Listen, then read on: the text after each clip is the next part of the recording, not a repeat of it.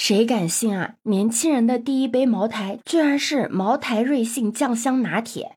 你好，我是当当马。这几天由贵州茅台与瑞幸咖啡推出的联名咖啡茅台瑞幸酱香拿铁已经被卖爆了。不少网友直呼中国人的第一杯酱香拿铁，美酒加咖啡就爱这一杯。甚至有网友调侃道啊，可以去冰去咖啡吗？还有网友问，这喝了还能开车吗？那官方也回复了。这款酱香拿铁呢，使用的是白酒风味的厚奶，里面是有五十三度的贵州茅台酒的，但是呢，酒精的度数是低于零点五度的，而且它的价格真的很亲民，跟之前的茅台冰淇淋一点都不一样，它不是茅台刺客。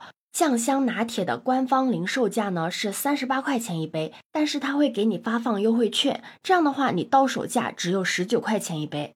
你想想，十九块钱一杯的茅台酱香拿铁是不是很便宜？所以它在上架开卖的第一天就被卖爆了。有很多网友都觉得这个口感也太像小时候吃的酒心巧克力了吧？但我觉得，如果你平时就不是很喜欢喝酒的话，你可能没那么爱这款咖啡，因为它酒味其实我觉得还是有点重的，而且它里面确实含酒精嘛，所以呢是不建议未成年人、驾驶员、酒精过敏者、孕妇去购买食用的。至于你要问我这个酱香咖啡它到底好不好喝呢？我觉得它的口碑其实还挺两极分化的。喜欢喝的人都觉得里面有一股独特的浓郁芳香，而不喜欢喝的人呢，都说它的味道很歹毒，有点像喝了酒的那种呕吐物的感觉。而我喝它第一口的时候，我觉得这个酒味有点过重了，不太能接受。但是慢慢越喝越上头。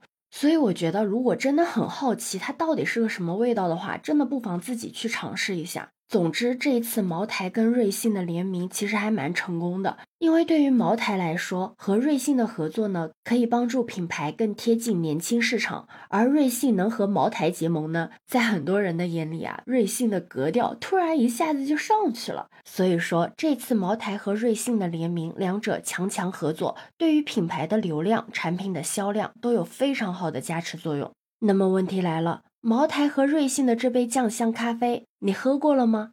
如果没有喝过的话，你会去购买吗？